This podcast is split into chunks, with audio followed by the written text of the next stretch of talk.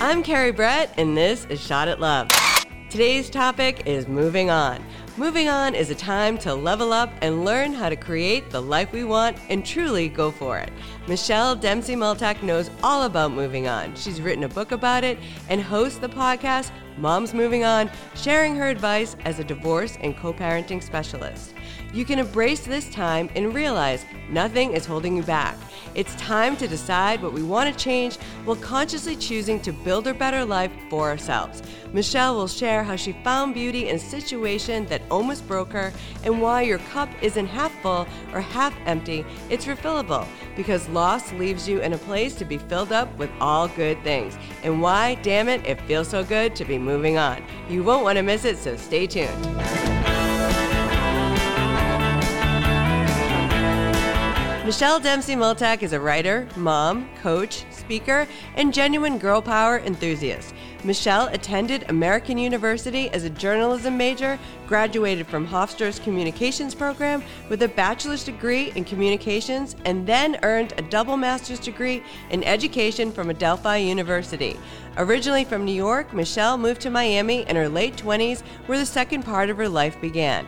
She married her daughter's father, got divorced, and years later remarried and lives in North Miami Beach, raising a beautiful blended family. She's been featured in Us Weekly, Parents Magazine, Scary Mommy, Forbes, Elite Daily, Ocean Drive, HuffPost, and NBC, to name a few. Today, Michelle will share her wisdom and her life experience that will help anyone in the process of moving on. So, without further ado, welcome Michelle Dempsey Multack. Hi, Michelle. Hi, thanks so much for having me. Thanks so much for being here. I'm so inspired by your story. I just love how open and honest you are about how you did it and learned to stand on your own. And it was not easy. So, take us back to the time in your life you were living in New York and you seemed to have your career figured out, but your personal life was kind of a mess. Everything, everything was a mess. Personal life, career, me, the people in my life that I allowed to get close to me, it was all a hot mess. So you talk about this time being like the hot mess express and you were dating one toxic guy after the other and you tried to sneak out. That story is like so powerful how you tried to leave an ex and everything was pulling you to just go.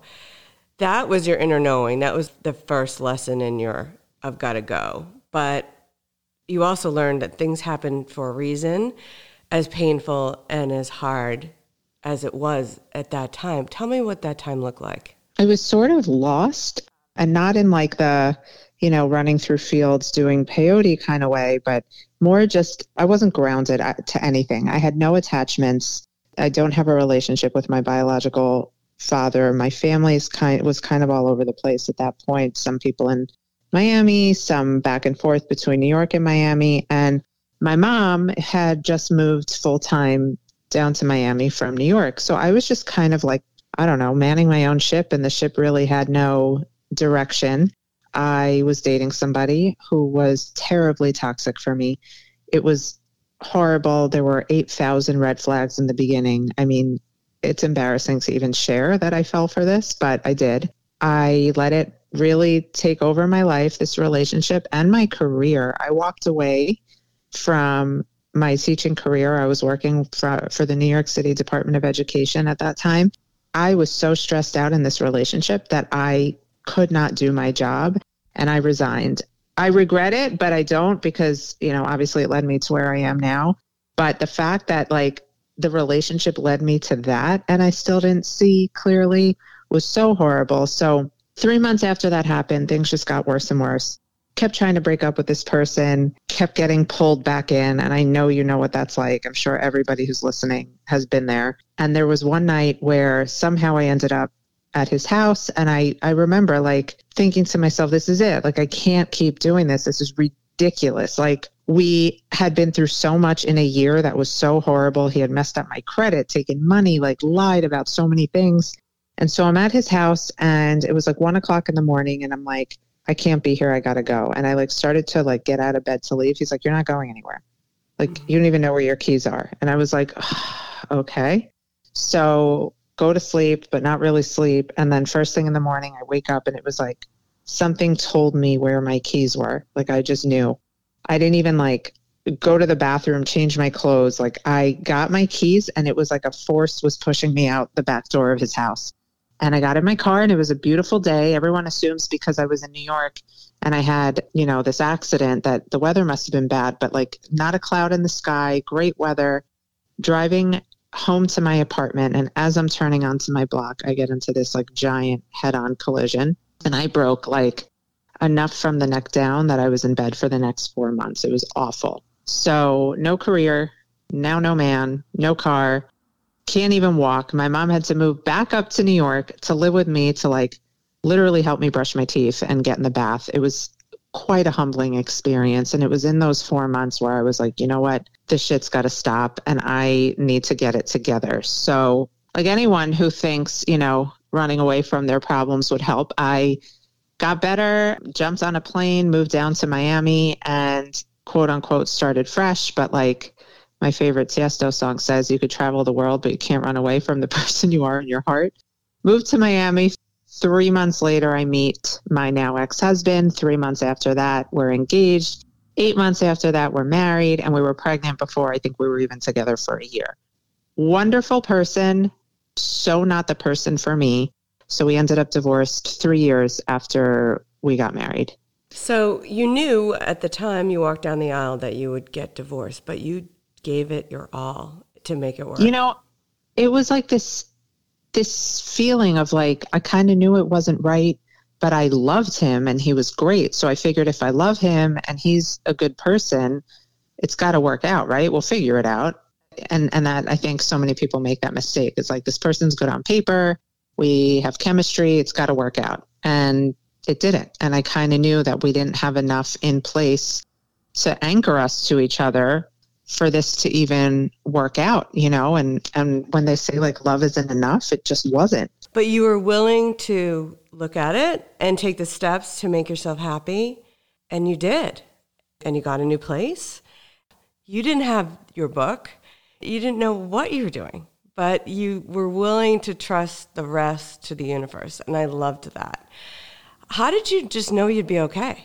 I think I knew I'd be okay because at that point, getting divorced did not seem like the worst thing to me. I had been through so much more in my life. I mean, if we had more time, we would have gone through my whole childhood. But clearly, enough happened in my childhood where I ended up being a person in my 20s making relationship choices like I was making, right? Like the trauma led me to that and unhealthy attachments and all that sort of thing. From all the things I had been through, I always landed on my feet. That's something that I'm really proud of about myself is that I never, no matter what I go through, I'm not sitting there in pity for myself or feeling like a victim. I'm strategizing my next move. I like that. Always looking forward. So for me, it's like, oh, well, I've been through worse. I'll survive divorce. But that was my mindset. And it was a lot harder than I'm making it seem. Right. I didn't think through all of the things that were going to be hard, right? It's not just like the splitting up of two people. There was so much more beyond that, all rooted in co parenting, really. Like I had a two year old, and now I'm sharing my two year old with somebody who I don't get along with and who I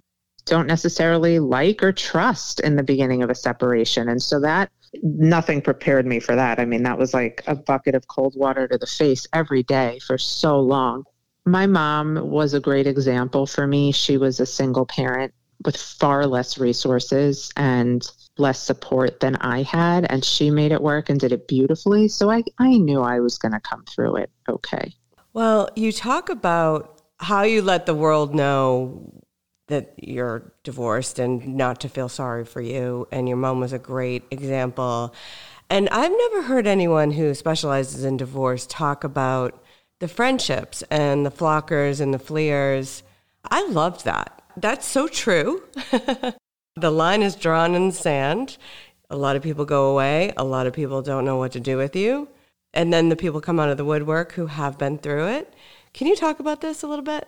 The changes in friendships, I think it was especially hard for me because I was still, I, I wasn't born and raised in Miami, but now I had a life here. I have a daughter. I had only been in Miami for four years by the time I got separated. Like I had friends, but not my lifers, not the people I grew up with, not my New York friends who have definitely a different sense of loyalty than um, the people I was friends with at the time when I got separated. That was almost harder for me because I didn't feel supported. I really didn't. Like everyone said, Oh my God, I'm so sorry if you need anything. But it never went past that. It never went like to the place that I needed it to, like, hey, you're alone this weekend without Bella. Listen, I'm doing this or I'm running errands. Why don't you come with me? Or even though I'm with the kids, come over. I didn't get any of that. And I spent so much time alone, more angry at the people who were not there for me than I was even at my ex husband. And that, that was really hard for me.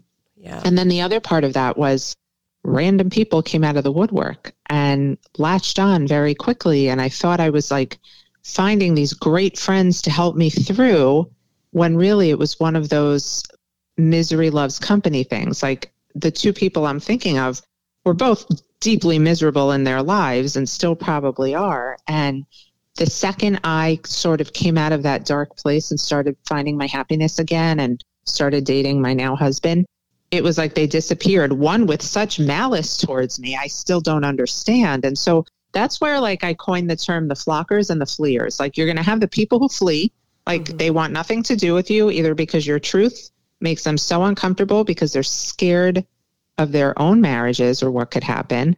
And then there's the the people who flock to you either to make themselves feel better about their own lives or because they thrive on drama and gossip and it's really important to be discerning especially at this time because you you can't you don't have space for bad energy and bad friends. Right. And you don't need any more betrayal or any more drama. No. And I thought that piece of advice was so excellent from your book because beware of friends who are too hooked in because misery loves company. And your divorce or your breakup should be the center of your universe. But when it becomes the center of your friend's universe, is because they're harboring their own hurts. Absolutely. And it's weird and it should be a red flag for you for sure. Yeah. There's a happy medium. A supportive friend who is not like, you know, calling you first thing in the morning to hear every last detail of what your ex said the night before, but someone who's there and gives you your space to heal, but you know you can count on. You know, everybody, even if you're not going through a divorce, you know you have those people you call in the middle of the night for something who will always be there. Those are the ones that like you need to invest your time and energy into, especially when you're at a dark place in your life, because everyone else outside of that kind of doesn't matter. Right, because it's so hard to move on and start to create a new life that you have to do away with other people's projections and opinions. And the opinions about your life and your new choices is only going to weigh you down. Yeah, absolutely. If you're worried about that, how are you going to focus on taking care of your kids, being a single mom, getting through the divorce process, getting back on your feet. Like you only have so much energy, you know? It's true. It's an Olympic sport. that you said in the book. it, it is. I mean, I don't know how I did it, but you talk about the rage, and I thought this was so good. This like hate and the rage that comes from being forced to pick up the pieces by yourself. And the deeper the love, the deeper the hate, and the hate will destroy you. It's normal, but you figured out that having negative feelings in your heart was totally counterproductive when moving on. This is a big obstacle for many in the process of moving on. What would your advice be for this? So I don't want the the misconception to be that you can't have negative feelings. Like you're going to have them, you have to have them and you have to feel them to move through them, but there's a time and a place. I'm a very big feeler. I am not the person who can like compartmentalize. Like if I have a triggering phone call with somebody, that mood is going to bleed out onto everything. So I found that I needed to either separate myself from the things that were going to make me feel really shitty and have like a specific time for them. Let's say, you know, every time your ex texts you, you get triggered and and now you feel like shit and you're pulled into this hole and the rest of your day is unproductive. Well, then don't check the messages like wait until a certain time of day where you could separate yourself and allow for the time and the space and say okay i'm only going to give myself 30 minutes to wallow today because i can't i can't do this all day having a fallback plan for your emotions which is something i work on with my clients all the time is like all right so when i'm so angry i'm seeing red and i want to throw things at the wall here's what i know i need to do to make myself feel better i got to move my body i got to get outside take a walk go to a workout class, do a few jumping jacks, something to to move that anger through my body. If I'm sad, like deeply sad, and I just can't function, I know I am going to you know, fill in the blank. What am I going to do to pull myself through that? So I can honor those feelings, but I can also move through them and get back to what I need to be doing. One of your big tips or tools that helped you was to journal. And I think when you don't know what end is up and you're totally enraged and the emotion clouds your judgment, you sit down and you write a letter and you detail every inch of your ugliest thoughts and then you go for a walk. I love that. Yeah, the journaling is a practice that has helped me my entire life. Writing helps me express so much. Clearly, obviously, I wrote a book, but I know it's not for everyone. When after my car accident, those four months in bed, like journaling was all I did. I wrote and I wrote and I made promises to myself and I wrote about my fears and I wrote about what I wanted for the future. And sometimes when I'm like having a bad day or I'm just like, I don't know, a little down, I'll read that particular journal and see how much I made happen for myself. And it's so rewarding. And so sometimes journaling, you know, it doesn't have to be a manifesto. It could be like a few bullet points of how you're feeling and how you want to feel the next day. Or maybe it's a list of reminders of why you had to leave this person to be okay. I like that. Or the list of what promises am I going to make myself to not pull in these people who are toxic exactly. and make me feel bad. Exactly. And you talk about gaslighting in your book, and I thought that was really good because gaslighting makes you question everything that you believed happened. That's when you get in the crazy point where you're like, wait a minute. How can I trust myself? How do you trust your inner voice again after someone's gaslighting you or causing you to be so angry? I think that's where therapy is really helpful because while coaching definitely helps you through the divorce and co-parenting process in its own way, I think you have to look at unraveling some things from your past that maybe led you into a space where being gaslit was acceptable to you or you know maybe it's clouded your judgment so much that you can't see outside of it you need someone to help you unravel that. But you know gaslighting happens all the time. I think i'm the biggest victim of gaslighting myself to be honest but it's an overused term and i think it's been exploited a bit on social media. But that being said, you know, learning to trust yourself again is such a big part of the moving on process. And you, you have to like learn by doing. Like you can't read a book that's going to help you trust yourself again or read an inspirational quote. Like you really have to start making decisions led by your gut to prove that you know yourself and that you can make the right decisions and that nobody is more deserving of your trust than you are. So when you could journal and you could put everything you knew to be true, you had that proof on paper that you were in the right, that you can trust yourself, and that you'll be okay. And that was really invaluable, I think. And take a look at yourself like, where were you in the equation that you were the nurturer, the person who was the people pleaser, the fixer? How did you really make that conscious decision to move away from guys who made you question your whole existence? I think it was really I mean the minute I looked at my daughter when she was born, I I realized that I had no choice but to set a standard for her and how she would want to be treated one day and I had to stop attaching just out of fear of being alone. I think that was something that I did a lot. You know, abandonment trauma and all those sorts of things will lead you down that path, but for me, it was like, okay, I need to be secure enough in myself and stand on my own two feet so I can teach my daughter to do the same. And if I happen to meet somebody amazing, great. But like the the example for her is we don't settle and we don't let people treat us for less than we're worth. And that's a conversation we have all the time she's eight years old and and when it comes to friendships and how people treat her at school and all the little nuances of her little eight year old life like that is the message how great would it be to find the love of your life the man of your dreams. Do you believe online dating would work if you had the right tools to be successful? Well, I have exciting news. I've created your best shot at love masterclass. I cannot wait to share with you what's worked for me in my life and for many of my clients that have helped over the years. If you enroll in this class, you have a winning mindset and believe in getting help before you start something new. If you're ready to see changes in your dating life and want to take action, check out my free webinar at shotatlove.co. If you decide you're going to choose another path, that you're worth it, and you're willing to enroll in the masterclass, you can also register at shotatlove.co. I designed this masterclass specifically for you to be successful. Please know that everything you're going to learn in these nine modules and six coaching calls has been carefully curated for you so you can gain the success you truly want. I will be there for you the whole time. In the meantime, I wish you all the success and I can't wait to hear about your story of finding love. I'm Carrie Brett and I will be your mentor and friend through this incredible journey.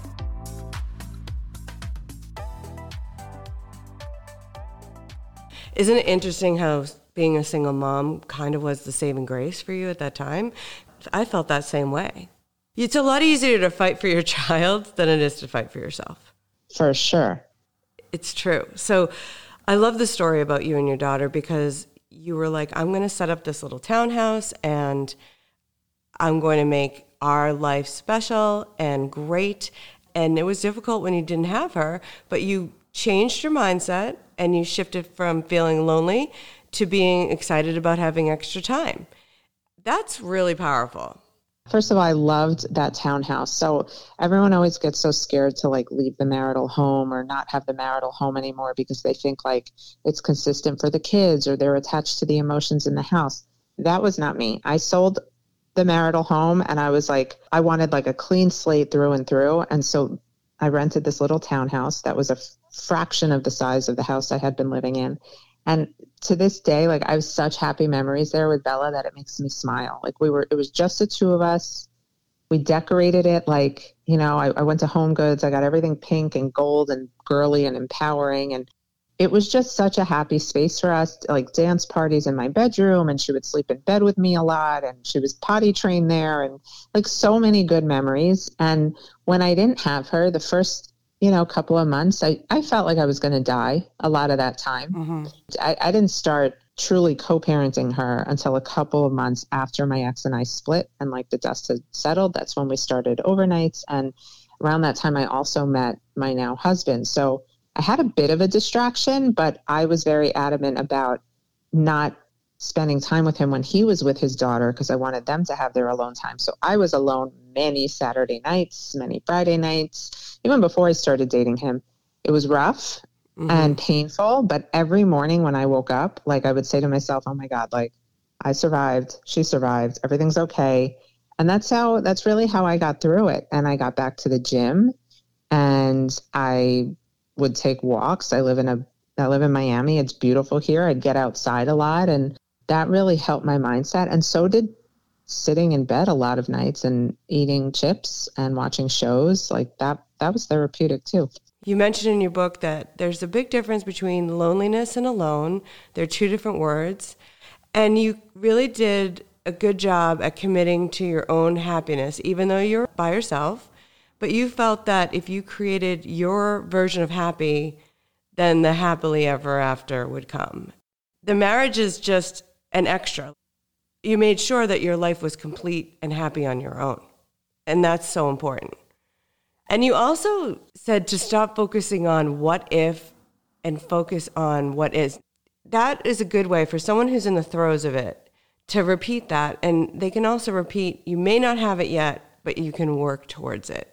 The what if and the what is is really helpful for a mom who's adjusting to co parenting because, you know, my what if was constantly that Bella was going to, she was two years old at the time. She was going to wake up and cry, and her dad wasn't going to hear her for whatever reason. And she was going to climb out of her crib and then get out of the apartment and then wander into oncoming traffic. That was my what if.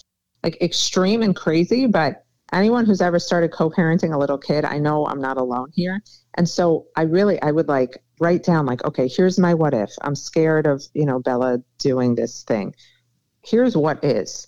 Her dad has always been responsive to her needs. He's hyper aware now with her because he's alone in the house with her, right? And so every time she sleeps there, she comes back to me. So that's what is. And so that practice was really helpful for me. And it's helpful for anyone with anxiety about anything.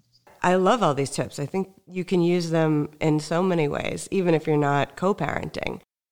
And so now you start to figure out the dating piece And you have a section in your book called The Do's and Don'ts of Dating After Divorce. Let's talk about Google him. I love that one. I was actually telling this story to my ex husband and his new girlfriend the other day because I, I don't know how it came up, but I didn't have a lot of experience with dating. Right. My judgment was just so like clouded after divorce. I wasn't thinking clearly. I was caught up in the in the split and I met this guy, I don't know, a week after my ex left the house for good. And not on purpose. I was at a doctor's office. He and I started chatting and like nothing happened. I left, but then he looked me up on social media or he saw I was tagged in something from the doctor's office and sent me a DM and we started chatting. I, he was so good looking. And here I am thinking, oh my God, the love of my life was waiting for me just outside of my divorce at the doctor's office. What a story. We're chatting, texting all the time. He starts calling and like sending pictures, and we're like hot and heavy, and this whole thing is happening. And we make plans to hang out. And I'm telling my good friend, we're out for lunch, her and I, and she's like, oh, did you Google him? And I'm like, oh no, I didn't even think to. And she was like, well, you got to Google him, Michelle. I'm like, all right, yeah, look him up. Like, just don't click on his LinkedIn because then he'll know I looked, right? And so the first thing that came up was his wedding registry. He had just gotten married about a year prior to when we met. And under that was his baby registry. And we clicked on that and saw that his baby was born a week before we met at the doctor's office. He was very much still married and a brand new parent. And I would have been doing things with him had I not Googled. So obviously, so many women that come out of divorce are like, I haven't dated in 15, 20 years. Google is your best friend. Do it. Don't hesitate. Just don't click on the LinkedIn profile. There were red flags, like he had to leave the house and talk to you at another location than his house. Like, but you didn't know. Yeah, he'd be like in the car at like 11 o'clock at night, like, or, or like in his I don't know. He made it seem like his garage was converted into a gym or something. I don't know. It was it was definitely shady. Yeah. you know, there I am, like not listening to the red flag. Right, but that's where the desire, because he was so good looking, clouded your judgment. Yes, and I was a week out. Like I was still crying about my split. Yeah. So you need to take the time to heal and take a little bit more time sometimes. Exactly. But I did it too. I mean, I think we all get there. It's messy and imperfect, but we're all trying to figure it out. And another thing you talk about is expectations and to look at a first date just as that. So talk about that. The first date should really be a job interview, in my opinion. Like, I remember so many first dates from like my 20s where I'm like, oh my God, I hope he likes me. Like, this, the first date should really be like a, I hope this guy is good enough for me. Like the first date shouldn't even be a date. It should be like a screening, right? Like I hope this person or is this person good enough for me to even consider dating? That's what the first date should be. It shouldn't be like, oh my God, you know, we have chemistry, we're getting married. And I think I've made that mistake so many times. And also, I think, you know, you should not be shy. After divorce, I think you give way less fucks anyway, but not be shy to like lay your cards on the table and ask them what their plans or intentions are for their future. Like, are they just dating to date or do they want something serious in the future? Do they want kids? Because, hey, I have kids and I may want more. Like, those are, you need to like flesh that out in the beginning. Right. I know. Like, I like that. Just be honest, be super honest, put it out there. You're better off to do that. And I love you told the, the story about the bodysuit and like feeling good about yourself. And even if it was just wearing something and going out with a friend, like you have to feel your own worth first before you can pull in somebody great. And the one thing that you talked about is that you have to lose the I can't survive without a man mindset. I thought that was really good. Yeah, I mean, it's hard because society tells you, like, you know, you have to be in a relationship to be worthy. And you feel that way because all your friends are married. And then, you know, everyone asks, like, oh, do you think you'll date again or do you want to get married again? And so it makes you feel like that's the only thing to do. But I mean, anyone who's been through divorce will tell you that it's not hard to date or meet somebody, like, but it is hard to meet the right person for you if you are not confident alone. Um, and that was something I really had to work on because I did not know how to be alone. And I was really excited about being alone when I first got separated. And I wasn't even alone very long, but that time was so sacred to me. But yeah, I mean, the bodysuit story was before I even separated. It was at the tail end of my marriage, and my ex husband was away for the weekend with friends. And I'm like, you know what? Screw it. I'm going out. I was not in a phase where I put myself together very well. I was very like t shirt and jeans. And I'm like, I'm just going to spice it up. And I put on like a tight pair of jeans and a bodysuit. And I went out and I felt really good. And it made me realize that, like, even though I wasn't out on a Saturday night with somebody on my arm, like, I was okay. I still had it. Right. I like that. And I think you have to get to that moment where you know what screw all this i still am worth something and i still i still got it and i don't care what i've been through what bad choices like that doesn't define you. And i think that's really important for others to hear when they're at such rock bottom. And i know that you had to learn to do things differently like going slower. Can you talk about when you met your husband? Because i think that there's some good lessons there too. Like how you took it like more slow and if if a relationship feels real it felt very real very quickly and it was a feeling i had never experienced. It was that like love at first sight when you know you know type of thing and i i loved my ex-husband and i was so attracted to him and all of those things but the that feeling of like when you know you know was kind of missing so i thought there was something wrong with me and then all of a sudden i meet this person i wasn't even looking for so content in my aloneness and just my independence and it knocked me off my feet. Like i i wish you could just bottle that feeling because wow. And i still feel it all the time by the way 6 years later. But i was very scared because i'm like wait a second. This is like the antithesis of what i'm supposed to be doing right now. Like i met this perfect person for me completely like over the top and head over heels for this person. But how am i going to like take it slow and and and gauge myself here and really get to know this person the way that I need to. And so what really helped actually was the fact that we're both co-parents. And so I made a commitment to in the beginning we only had lunch. His office was right next to mine. We would have lunch every day and it kept things like casual and it kept things a little bit slow and you know we would probably only spend one or two nights together every 2 weeks when I didn't have my daughter and he didn't have his. And so that really helped us slow things down. And as things progressed, and I then met his daughter, I stayed committed to giving them their alone time. So it gave me my space too. So I knew what it now finally knew what it felt like to be in a relationship with someone where I wasn't with them 24 7. Because I used to go from zero to 60, like more than one person I moved in with after like two months. That wasn't happening this time. And it was co parenting that really like kept us in check and my commitment to his relationship with his daughter like i didn't want to suffocate that. It was about a year of us together and fully committed but also ramping up very slowly and that felt really good for me and safe and it really helped me see that yes this person is right for me. It wasn't just lust and you know attachment. That's good. So the new relationships started in a whole new way and now you have this beautiful blended family and it all worked out in the end. I just think it's so good.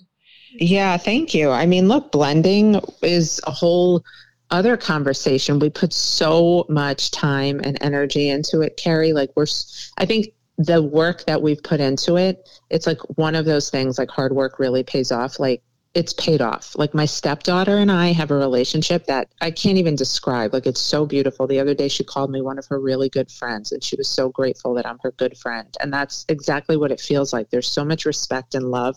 My daughter is, you know, she she doesn't know a life without my husband and and their relationship is beautiful and connected and safe and comfortable and it took a lot of time and energy and effort, but we did it and I'm proud of that. So, my last question is what is something so invaluable that you learned about yourself, either post divorce, moving on, or dating after divorce, that surprised you most about yourself?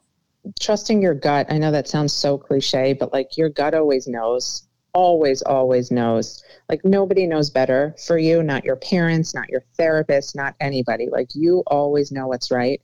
And also, there is a true value in taking things slowly because in that time, you can really see, see things clearly. You cannot see anything clearly when you're emotional, emotional in a good way or in a bad way. Attracted to somebody, you got to separate the attraction to really understand if they're right for you. Angry at somebody, you have to separate the emotion before you deal with them appropriately. So slow and steady is probably the best lesson I could have learned. Yeah, I like that. And I like how you say when you get so enraged from a text or something, treat it like a business deal. You don't have to respond to something that doesn't need a response. Exactly. People really lose their power quickly and lose a lot by reacting to emotions. Yep, exactly. That's really, really great advice. So, thank you so much for sharing all this with us and all the things you survived and how to get into your power and move on and that the best days lie ahead. So, where can people find out more about you and purchase your amazing book? Sure. My website is michelledempsey.com. My Instagram is at the Michelle Dempsey. My podcast is Mom's Moving On, and the book is Mom's Moving On as well. That's so great. So definitely check out the Instagram. The Instagram is epic, and I look at it and like your post every day. so I really appreciate your time, Michelle, and coming on Shot at Love. It's my pleasure. And for now, this week's Shot at Love dating tips that are inspired by our guest, author of Mom's Moving On, Michelle Dempsey Multack. Number one, boundaries will be your best friend when moving on from an ex. Boundaries are essential and will protect you from getting sucked into the drama. Number two, no response is a response. You don't have to respond to things that don't need a response. Having the last word only feeds the hate and anger. Number three, treat your past relationship like a business and take the emotion out of the conversation. Number four, remember diamonds are made under pressure. Trust the process and know better days are coming. I hope you found some of my tips helpful this week. This is what Shot at Love is here for to help you find love. Keep up the commitment to yourself and commit to helping someone else by sharing this podcast. Stay safe and stay tuned for more episodes. And if you like this show, please subscribe and leave a five star review. I'm Carrie Brett, and we'll see you next time.